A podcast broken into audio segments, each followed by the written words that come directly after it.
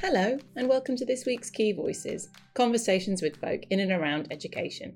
I'm Caroline Doherty, and this week I'm talking to Josie Rayner Wells, who is National RSHE Advisor. Josie has had the most fantastically interesting career and set of experience working in this area.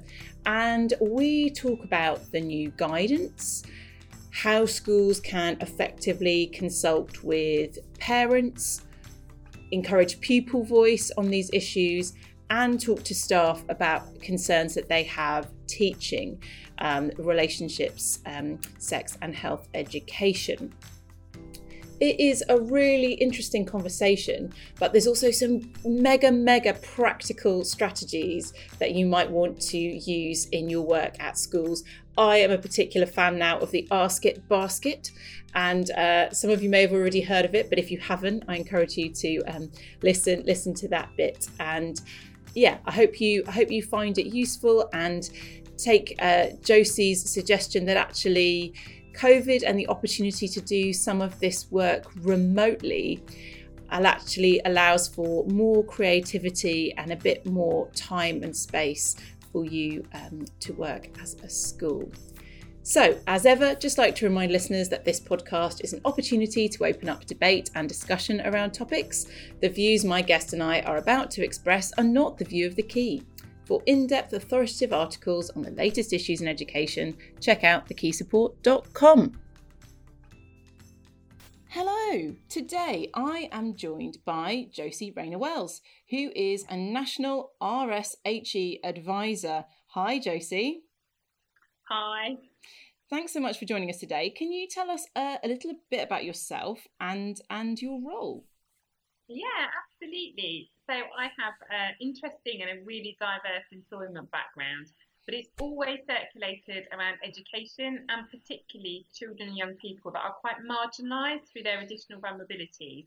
So many of these children and young people really, really benefit from the RSHE knowledge that they're taught in schools um, and the values and the skills that accompany that. So I've worked as a youth practitioner, I've worked as a pastoral lead in SMT of a rural secondary school, and I've also designed, delivered and evaluated programmes of RSHE for prisons and for children's homes, as well as sort of more specialist programmes that have been commissioned by the European Social Fund and Learning and Skills Council, for example. And these have nearly always focused on NEET children and young people. So lots of children and young people that I've had involvement with YOTs, for example, or have been leaving care and then most recently, I've worked as a self employed national RSHE advisor on a much more sort of strategic level. So I've supported charities, local authorities, and public health, as well as individual schools, to really think about how they design, deliver, and embed effective RSHE. And I've also been really um, excited to work on research programmes such as the Government Equalities Office funded the Learn Equality Live Equal programme, which had a really clear aim of reducing homophobic, biphobic, and transphobic bullying. And I now work for Norfolk County Council as an RSHE and an inclusion advisor. So for them, I've written the widely acclaimed RSE solution resource and some accompanying toolkits that really take the headache out of preparing for the new statutory requirements. So for me, I think um, on reflection, it's really important to retain a balance of face-to-face work um, particularly when you're doing those more strategic approaches, so that you always remain really relevant, realistic, and impactful. And I think that's probably why I've got quite a varied background. But my passion is in really trying to use RSHE to make a difference to all children and young people, but particularly understanding its role in terms of addressing some of that vulnerability that our children can face today. Wow, that is um, a very wide and varied uh, career experience. M- must have seen some fascinating um, things and had some really interesting conversations in in that time. Um, wow. Yeah, absolutely. And I would just say, when I worked in the prison, I worked at a pilot prison with uh, male sex offenders, and it really brought home to me the importance of the role of RSHE in terms of um, it always felt like it was too little, too late in the prison setting. It's not that it doesn't make a difference, it's just that it really brought home to me the importance of doing this type of work, talking about some of these really tricky issues, not just the information, but like I said earlier, those kind of values and skills that we all need to navigate the world. And I think that that's um, really important and certainly something I've reflected on through many of my different roles. And it must be interesting to think about, obviously, your your contribution to the to the individuals that you're that you're working with. But as you've demonstrated there with that sort of example from the prison the impact on wider society of of, of people who, who who don't have a good understanding of of relationships and and these kinds of things. Yeah and i'm sure we'll get on to talking about the new guidance and what it means but I won't try and quote it word for word. But there is a, a, line in there where Damian Hinds, he was Education Secretary at the time it was ratified and published, talked about the subjects and their kind of really pivotal role in terms of children and young people being able to contribute in a meaningful way to society. And I think that that's really important to remember that this can make that very real difference. So yes, we, we, we are going to be talking a little bit about um, the, the, the, the sort of changes uh, to the guidance um, around um, RSHE. And, and why are these are these particular changes that have happened so significant? Yeah, significant is the word I think. Mm. So Damian Hinds says in his words, and I am going to quote this because I know this off pat, and the reason for that is that it is absolutely instrumental as to why we have this guidance and why it's important. And he's framed it really well. He said, Today's children and young people are growing up in an increasingly complex world and they're living their lives seamlessly on and offline. And this presents many positive and exciting opportunities, but also challenges and risks. And in this environment, children and young people, they need to know how to be safe and healthy and how to manage their academic, personal, and social lives in a positive way. And I really like how he's phrased that. I think it's really important to remember that this guidance is absolutely rooted in safeguarding. It's about making sure children are able to be safe, they're able to be healthy and happy so that they can um, fulfill their, their, you know, lifelong outcomes really. And the, the former SRE guidance, um, as we, we knew it, was written in 2000. So it was written 20 years ago, and the world's moved on at a really rapid pace in that time, particularly around technological advancement including the kind of accessibility of technology. And that, of course, has an enormous impact on what children and young people are exposed to, what they're influenced by, and how they shape up their identities, even. So the former guidance was feeling like it was it was two decades out of date. It didn't really feel relevant anymore, and it certainly wasn't empowering schools and teachers to cover the content that they recognised their pupils really needed to be able to stay safe, happy, and healthy. So this is why the kind of new RSHE guidance become compulsory in all schools in England, um, and it makes health um, education compulsory. And I think that's really important to focus on. Lots of people pick out the S word out of the RSHE and focus on that because of its kind of more contentious nature. It feels a little bit more awkward, perhaps a bit more clumsy to approach. Doesn't need to be. Um, but it is important to remember the very real value of those wider relationships and health education uh, areas of the curriculum too. Yeah, uh, honestly, when you said 20 years ago, uh, I, I thought about um, uh, yeah being in being in sixth form and getting a my Nokia phone that all I could do was play um, Snake on, which probably betrays my age, and thinking about the whole world of technology um, that is out there at, at, increasingly younger children's fingertips. Um, it does feel like a, a, a you know a shift was was needed there very much so. Um, and and and as you say, um, interesting to think about the the totality of um, education under this. Um, and I think completely agree. People always leap on sex and you know whatever bit of of curriculum they can put in a headline and say, you know, children of X years age of age learning about this isn't that scandalous? And totally take the context um, away from it. And it's so unhelpful, I think, particularly for parents as well, um, when the media does that. Indeed, yeah, absolutely. And we can talk about that in a little while if you like. But before we do, I just want to highlight, because I think this is really helpful for us to bear in mind, that the former guidance was called SRE and the sex word did come first. Mm. And it's called RSE and that has a really purposeful kind of role in helping us to frame our thinking. And it is that the relationships comes first. It is that the teaching is weighted around the relationships, and we teach the sex education in an age and stage appropriate way, but we teach it within the context of relationships education. And I think we have to keep that context in mind, and that helps us to understand uh, the kind of position that the sex education is in within that broader RSHE umbrella, just to stop us jumping on the F word. um, and I, I guess um, for for schools thinking about about how they ad- address this, then it does become a more um, holistic um, piece of, of kind of cur- curriculum, um, and and requ- therefore requires a bit a bit more thought and, and planning than, than previously. Would you say?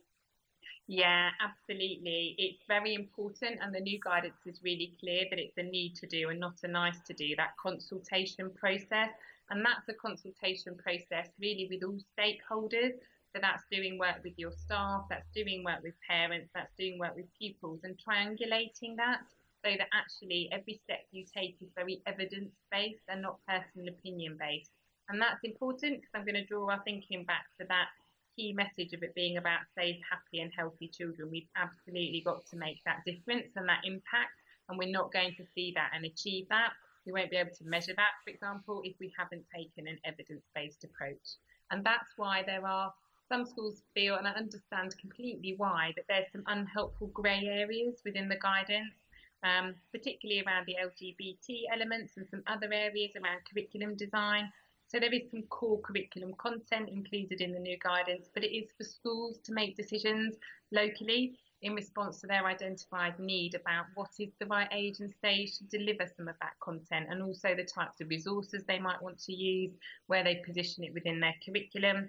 And that's absolutely right. So that can feel like a challenge, but the reason those grey areas are there is to give schools some autonomy, to trust them with their professional expertise, and to design something that meets the individual needs of their bespoke school communities. And that is really important in terms of achieving that very real impact on safeguarding health and happiness. Yeah, um, can we can we dig a little bit more into that that consultation process? Now, appreciate in terms of the the timescales for this. Some some schools have been have been doing some of this remotely. Some schools will have already done it. Um, anybody who who's who has concerns and, and wants to know more about sort of managing this process, do you have any advice or tips for them? Yeah, absolutely. I would always encourage, in a very age and stage appropriate way, for schools to start with their pupils because this is a curriculum for your pupils and you need to find out what they already know and you need to find out what they'd like to know. And that is absolutely your starting point. If we don't do that, what I often see uh, schools do is deliver a curriculum that they are comfortable to deliver, that they feel confident to deliver but actually, we've got to start with our starting point of knowing what pupils need. Um, and then we have to triangulate that, like I said earlier, with parents. And again, the, the advantage of starting with pupils is that you have some sort of evidence base and some really good insight into pupils that you can then share with parents to help make the case for why your RSHE curriculum is going to be delivered and, and the way it is, and why you're going to cover some of the content or weight some of the content the way that you've decided to. I think it's really important that we remember, in terms of the formation of the guidance, that key decisions on those subjects were informed by a really thorough engagement process. And that did include a public call for evidence, and it had over 23,000 responses from parents, young people, schools, experts, and what have you. And this public consultation where over 40,000 people contacted the Department for Education. So it did incite a really enormous response and the depth and breadth of views expressed was really clear. And there are some very understandable and legitimate areas of contention. We can't brush over any of these, they really need to be addressed. So it's unlikely your pupils are going to find it as contentious as some of your other stakeholders. So do your pupil consultation, um, do some work with your staff as well, and we can talk more about the really important role of upskilling staff, teachers, to deliver this content because it is very different. But we need to move on um, to thinking about how we can solve with parents. And the reason I say we need to move on to that is whenever I ask schools how ready they are, normally parental engagement is one of the things that they've left to the last because they're the, that's the bit they're most concerned about doing. Um, and it's very often because there's a real perceived um, concern that there's going to be some great parental or media backlash when they approach these subjects. So it is their greatest concern. I do a kind of worry wall activity when we were still in the moment of being able to deliver the, the lovely luxury of face to face training, which obviously during the COVID pandemic and at the moment we're not able to do so. But I start off with just a worry wall activity where I ask every teacher as they come into my training to stick on a post it note what, what is their biggest concern about RSHE. And I ask that question to keep it as broad as possible so they can respond with absolutely anything they like. And this is a great takeaway activity for anyone who's listening that wants to replicate something like this. And I can guarantee over 80%. So I work nationally, so it doesn't matter where I am in the country, doesn't matter the size of my group, I would say it's always over 80% of those responses that teachers share, and it's completely anonymous on my worry wall, are parental or media backlash. But we don't have 80% of our schools seeing or experiencing some great revolt from parents, some horrendous headline in their, their local or national newspaper. There are a few isolated incidents, and we can't ignore those. But actually, the vast majority of parents have a really overwhelming support for the school to teach their RSHE to their child. They really um, find that really helpful. But of course, we need to recognise that parents are the primary educators of their children and we need to really work with them. Often, parents really want to support them to build on this learning at home, support them with some kind of tips and guidance on how to navigate what for some parents can feel quite a tricky, challenging discussion to have with their children as well. And I often kind of say to schools, just just think about what your own experience of sex education was like at school. And normally it wasn't good enough. It was too scientific, it was very biological, it was very fact based, not much around skills, not much around values.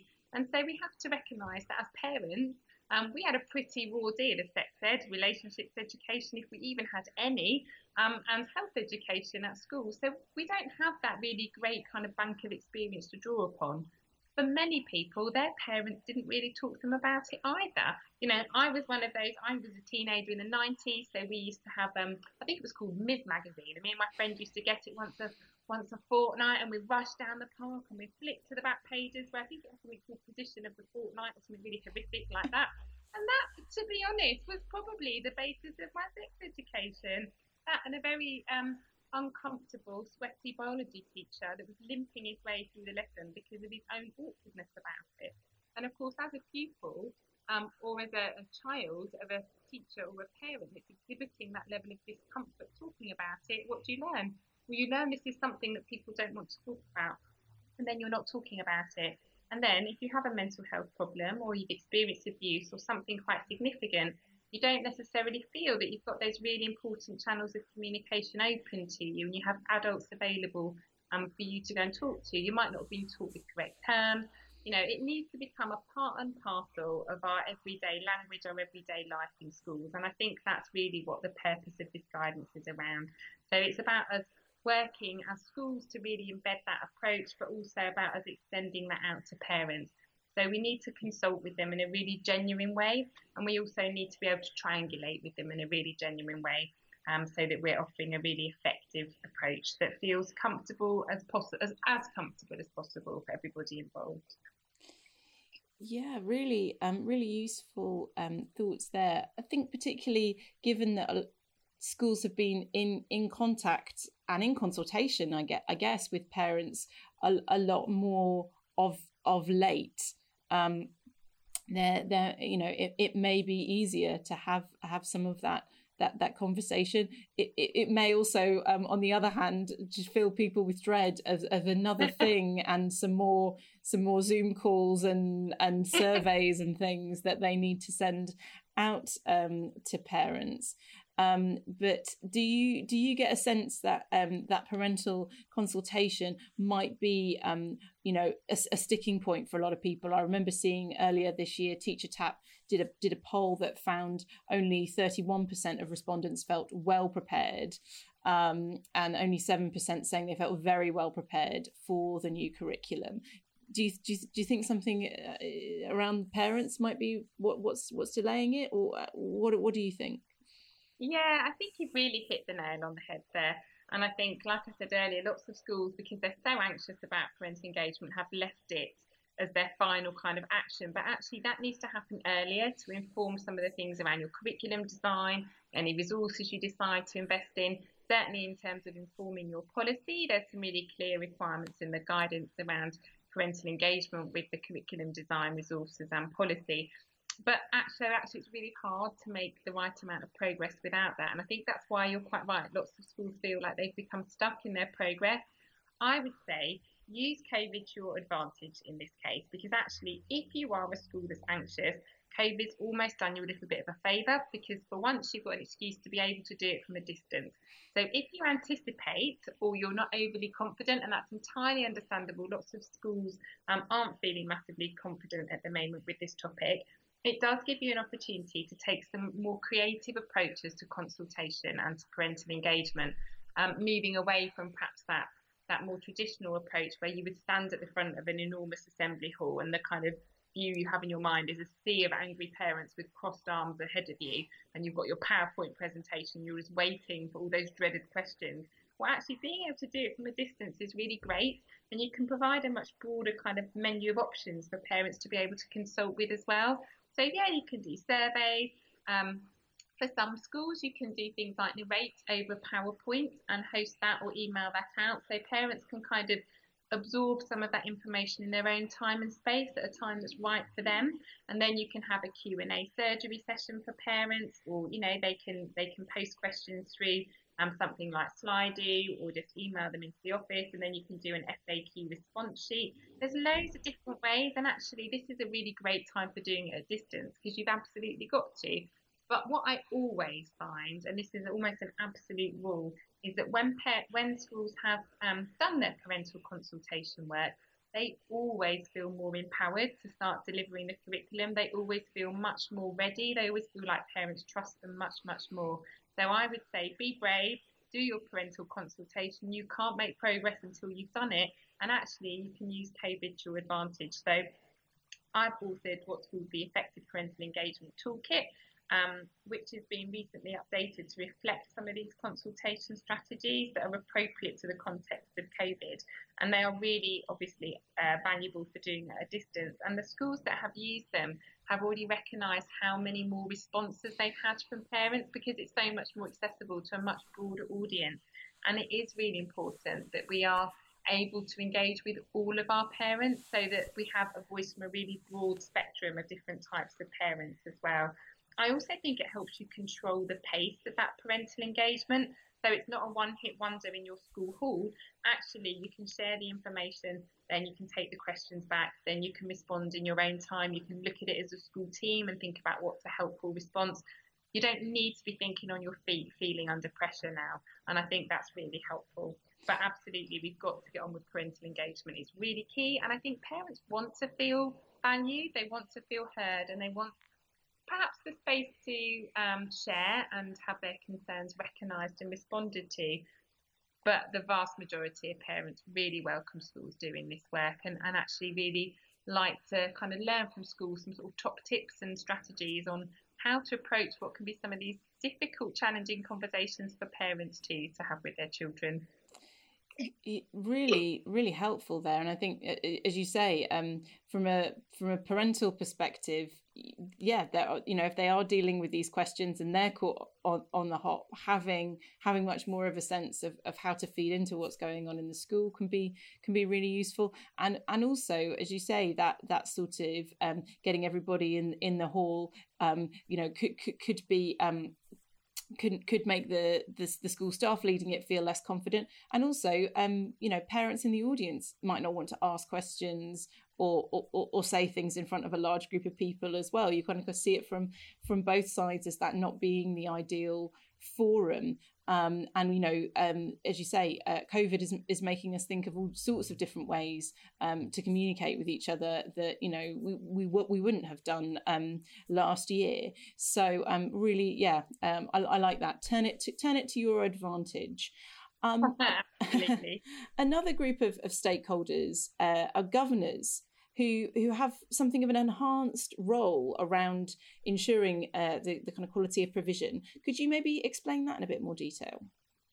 Yes, absolutely. And governors do have a really pivotal role to play. So, as well as fulfilling their legal obligations, governing boards or management committees should also make sure that um, all pupils make progress in achieving the expected educational outcomes, that the subjects are well led, they're effectively managed and well planned, that the quality of provision is subject to regular and effective self evaluation, that teaching is delivered in ways that's accessible to all pupils with SEND and that clear information is provided for parents on the subject content and the right to request that their child is withdrawn.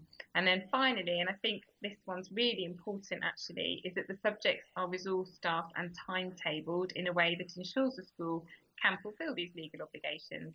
And of course, if you're a foundation governor or a trustee of a faith academy trust, you've also got those wider responsibilities in relation to maintaining and developing the religious ethos of the schools.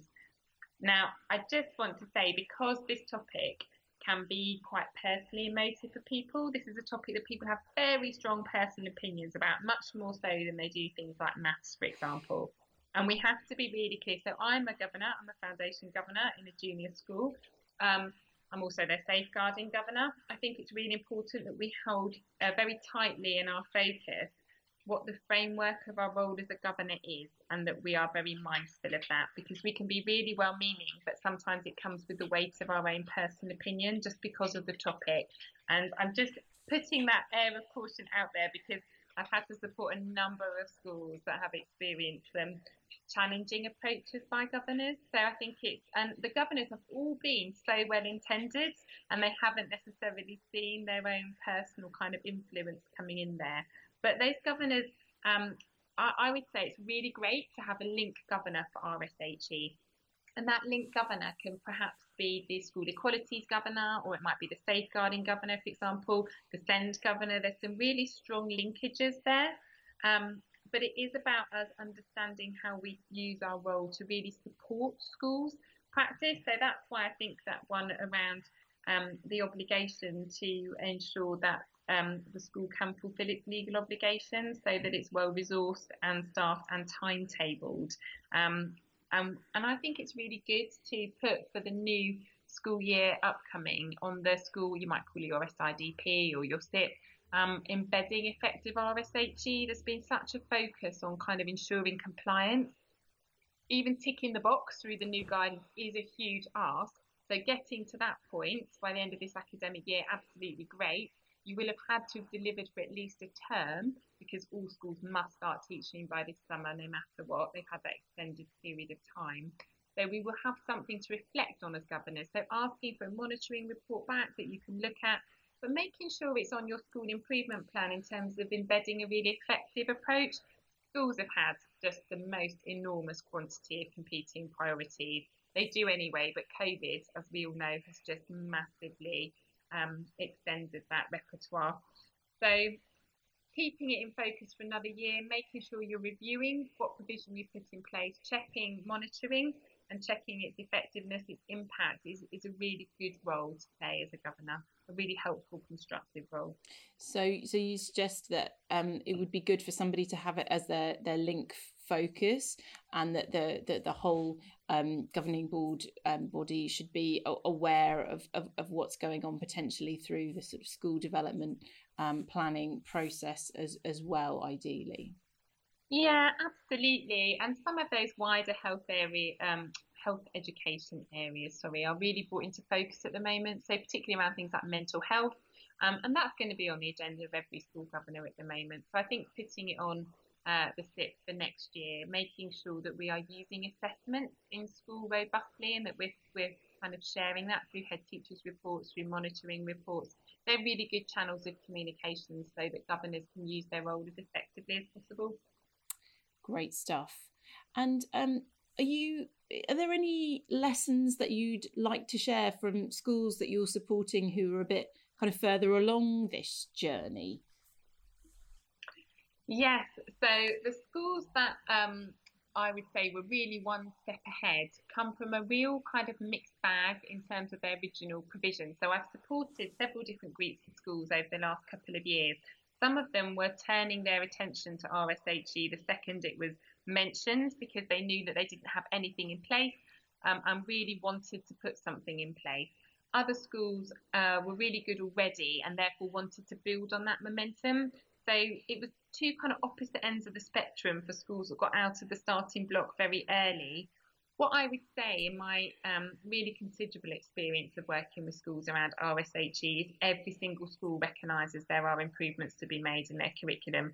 For the schools that has virtually nothing in place, they had all known that they wanted to have a much better offer for their pupils. They just hadn't felt like they had the government backing that we now have through guidance or they didn't feel as though they were empowered to make that that real kind of quite challenging decision to talk about some of these topics sometimes. Only challenging because the nature of them is a little bit different to some of the other areas that we we uh, work with in school in terms of our curriculum.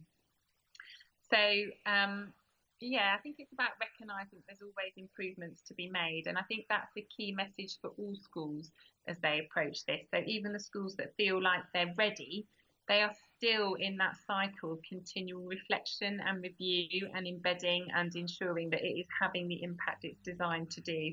The schools that I've worked with have all um, really enjoyed doing their pupil voice work as well. Um, and that's a really important step. And I talked earlier on about that being one of the first steps. But if you've actually taken a different direction and you've navigated your way through getting ready in a different order, that's absolutely fine. But that pupil voice work can be so insightful and it can always throw up surprises. You know, it always, always does. And you can do some really simple things. So I use a stick pupil because it factors some distancing in, for example. And I ask pupils in table groups, no more than sort of four to six, so they can all have a an input, draw a stick pupil to imagine a pupil of a year or two older than them and just think about some of the issues and challenges that they might face. And they can write or draw, or if they're younger or they've got SEND needs, you can you can write or scribe that for them. Um, and then once they've come up with all these different issues and challenges that they think think someone a little bit older than them might face, then they draw a little heart and they start to think about the feelings that that person might have and they draw a little speech bubble and they think about some of the thoughts and the things that that person might say. And then around the edge, a bit like a picture frame, really, they write how that, that pupil might behave because of those experiences, those thoughts, those feelings. Um, and that's really insightful. When you capture those in, it's very creative. Um, it's not like doing a survey or anything like that. So it's not that prescriptive framework. Often we have surveys and we survey our pupils, that's only one method and it's quite limiting because it's such a prescriptive framework. When you go for something a bit more creative, like what I've just described, actually it's so open ended that we can always find out more because we've we've allowed that space and that's really important to think about when you do pupil voice work is that you're not overly prescriptive with what you present in the first place. And the stick pupils are great once you've got them in. If you then look at them by year group, for example, or if you're a big, busy secondary school, you might go with year seven, year nine, and year 11 and take a kind of more cross section. You can really track um, different trends and patterns in terms of what needs to be covered in the curriculum content. But what I like about that approach is RSHE is very much now, particularly not about just imparting information. We can't tell children what they need to know, and that be good enough. Um, it's about imparting information, but also making sure that you are developing opportunities for values um, and also for those really important interpersonal skills. So children and young people can put that information into practice in the real world in a way that aligns their individual values and attitudes. And that stick pupil activity actually captures a lot of that. So it helps you really design your curriculum in terms of information content and values and skills development too. There's lots of other ideas out there. We've designed at Norfolk County Council, for example, a a pupil consultation toolkit that's got loads of really age and stage appropriate approaches. And schools have sometimes held back from doing pupil voice work early on um, because they feel like they're not quite sure how to approach it in an age and stage appropriate way, particularly if they've not had much of a, a RSHE program before. They're a little bit worried about what they might unpick or where the conversations might lead, for example, what questions might be asked. But doing something self containing but not too prescriptive like that stick pupil activity works really, really well. And I'm a big fan of simple strategies. They're often the most effective and they often feel the safest as well. And, and as you say, you get a kind of fascinating cross section um, through through the school there by repeating that with um, different different year groups. Um, I was just wondering about about staff and um, you know their own levels of, of kind of comfort or or knowledge in in tackling these particularly thinking about resources i kind of think back to my own experience of school um, and a lot of videos and things that were kind of used and not really discussed in a lot of detail. Um, uh, and you know how how you um, as a leader in a school responsible for this area might think about kind of working with your staff. Yeah, this is such an important area to highlight and discuss. And, and you're right, there's been various polls that I've had sight of, and of course, they all show varying data.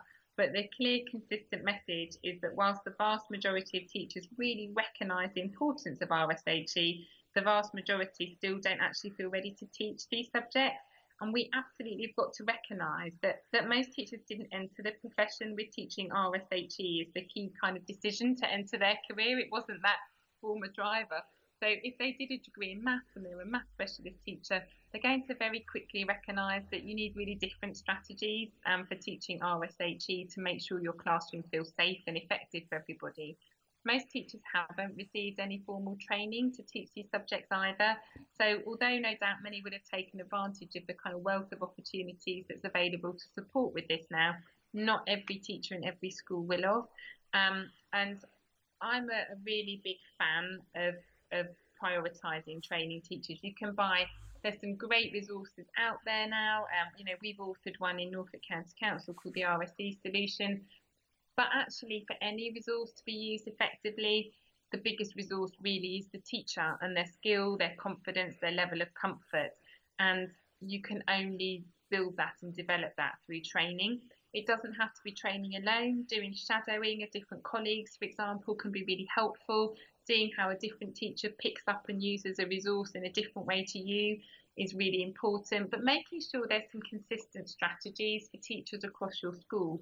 So the basics of making sure every class has a working agreement. Every teacher's using biological language when talking about the private parts of the body. There's always an ask it basket and there's always an opportunity for a Q&A session at the end of every lesson that there's always some signposting to support um, at the end of every lesson. So just making sure that some of those frameworks are consistent across um, all of the classrooms in your school is really important.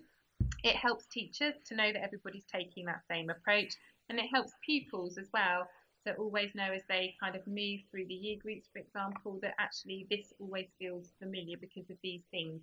And it means that they can come in, they can settle, they can engage, and their behaviour is much more consistent to having an effective lesson too. But yeah, I think we do have to recognise um, that complexity of teaching the subject compared to other subjects. It's harder to plan for compared to a, a math lesson, for example. It's not so prescriptive to navigate your way through. You don't know what questions children might ask. There's areas that you can't quite plan for. Um, and it's really important that we make sure all staff feel well equipped through training and that we build in opportunities to develop confidence, whether that's shadowing um, colleagues, whether that's having a series of meetings, so perhaps a half termly meeting as you start to um, teach using a new resource or you start to embed the new curriculum. If it's just a kind of opportunity for colleagues to come together, say what's working well, uh, you know, what's challenging as well. I think another thing that's really empowering for teachers is you probably reviewed your school policy around RSHE. Uh, probably been ratified by your governors as well, of course.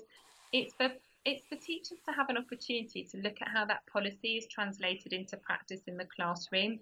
So this is not the type of policy that needs to sit on two sides of A4 paper. And I know that lots of trusts and um, uh, federations have that kind of rule, but actually this is something that needs to be very robust. Teachers need to feel the policy's almost got their back, if you like. Um, so I always say when you've got your new policy, um, make sure you present that at a staff meeting. Ask all of your teachers. You can do it like the worry wall that I was talking about earlier. What's your biggest fear in terms of what, what might happen within the classroom environment? And then turn your attention to the policy. Have a flick through the policy and think, how, what, how does the policy demonstrate or, or guide me to respond in this situation?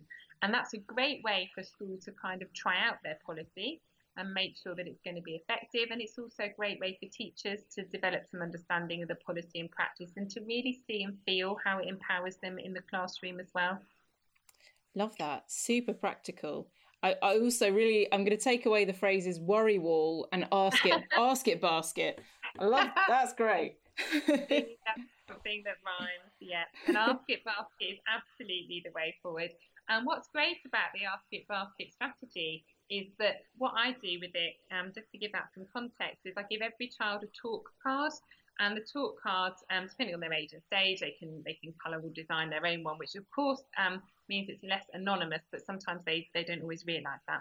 Um, but on the back of it, they have uh, three tick boxes, so they can write their question on it. And I ask every child either to write a question, to tell me something, or they can just draw me a smiley face. But everybody puts it in the ask it basket. And that means that if there's only one or two questions asked in that lesson, then actually that those people still remain entirely anonymous. On the back, there's kind of three little tick boxes. So it says answer in the class Q&A, answer one-to-one, or I just wanted you to know that. So if they actually want to decide and have some control over how their question is responded to, that's really empowering for some pupils. Means they're much more likely to ask their question.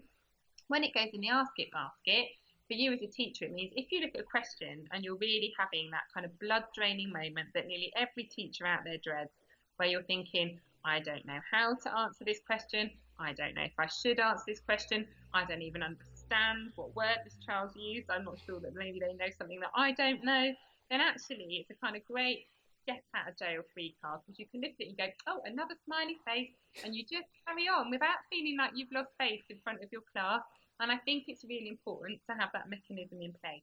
And then at the end, you can just acknowledge that there's some questions that you've not had a chance to answer. But what you're going to do is you'll try and pick some of those up at the beginning of next lesson.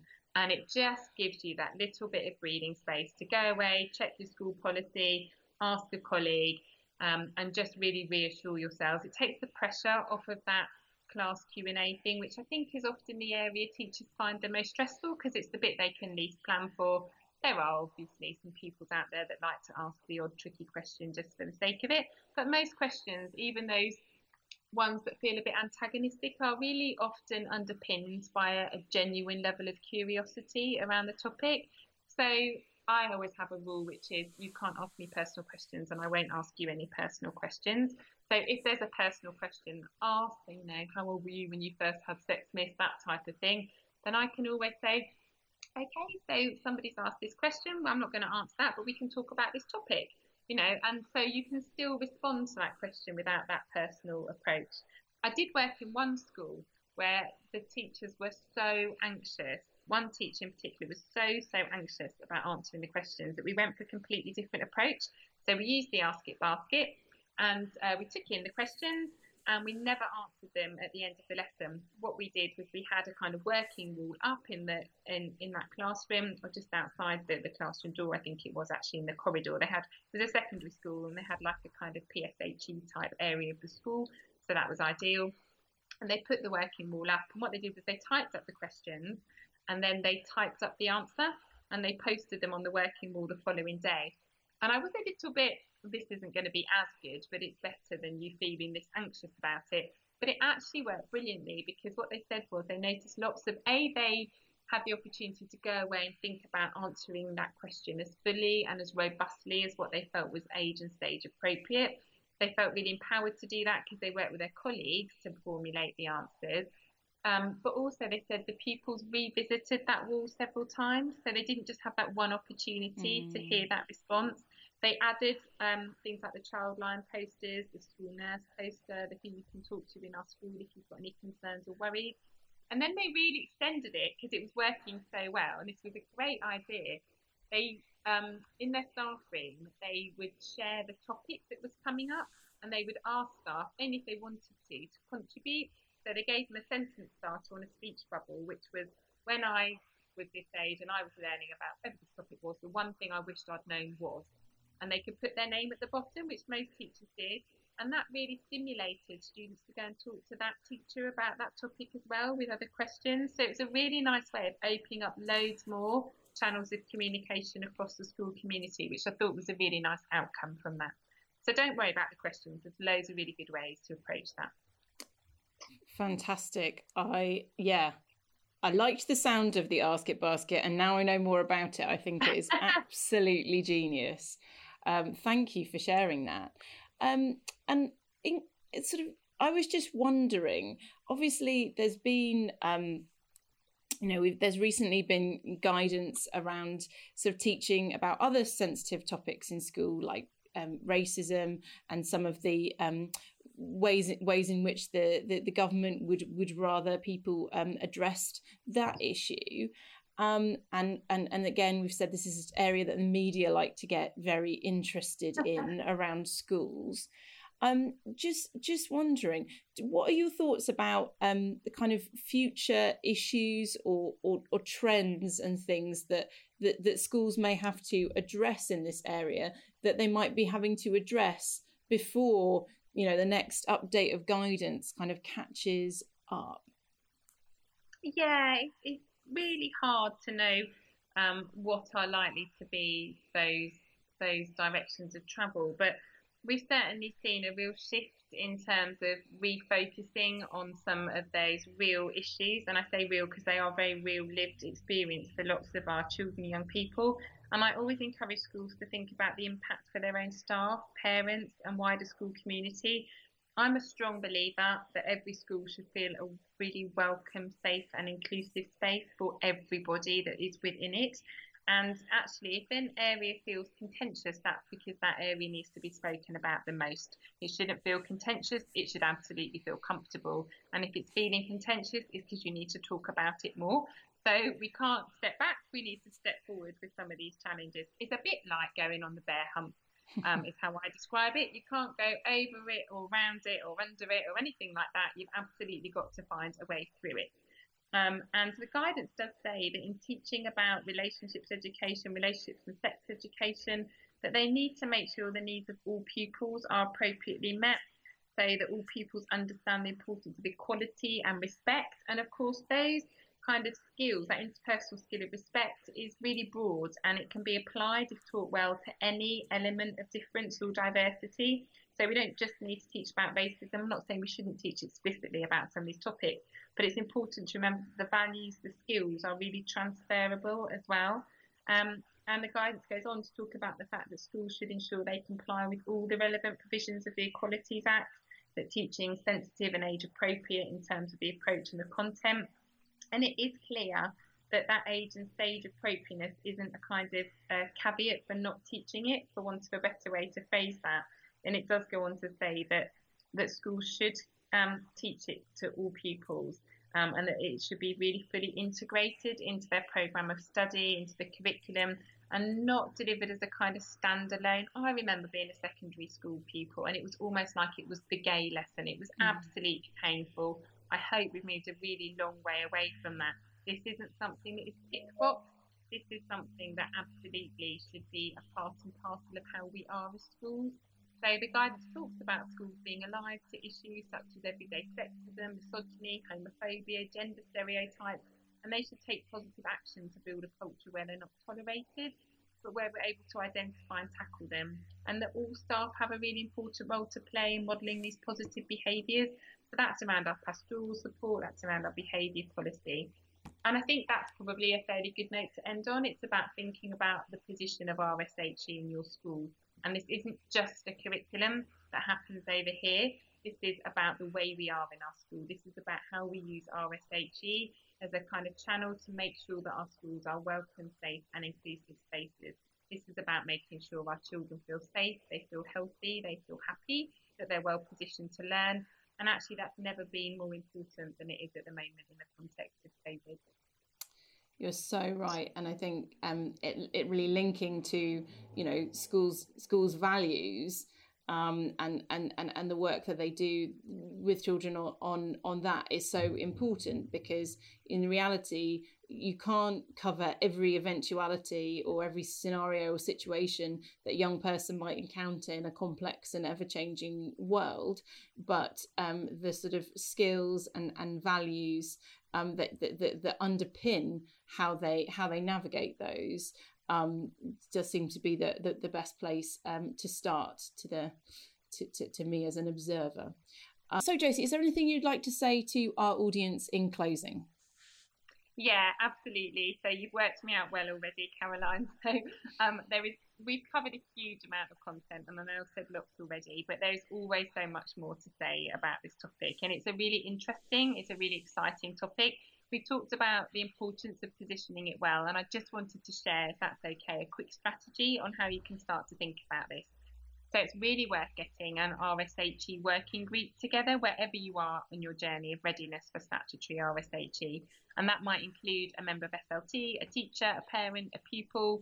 Um, if you're a faith school, your faith leader, for example, a link governor, um, and come together and do what I call a visioning activity. So once you are aware of what you want to cover in your curriculum, think about the five differences you want this curriculum to make for your pupils. Now that might be around having increased confidence or self-esteem to engage in all lessons across um, the board. It might be in terms of linking to safeguarding, um, to being able to be active citizens, whatever it is that you know you need your bespoke school community, you know the differences you need this to achieve for them. And then once you've done that, and that's really clear, try and rank them in order. So they'll all be important, but the most important at the top. And then come up with a vision statement for RSHE. What do you want this to look like when it's working well? And link that to your overall school vision statement. Think about your school values, your school ethos, really hook all of those keywords into it. And that will really help to position RSHE at the kind of core, at the heart of your school. And it won't be this something extra that happens over here.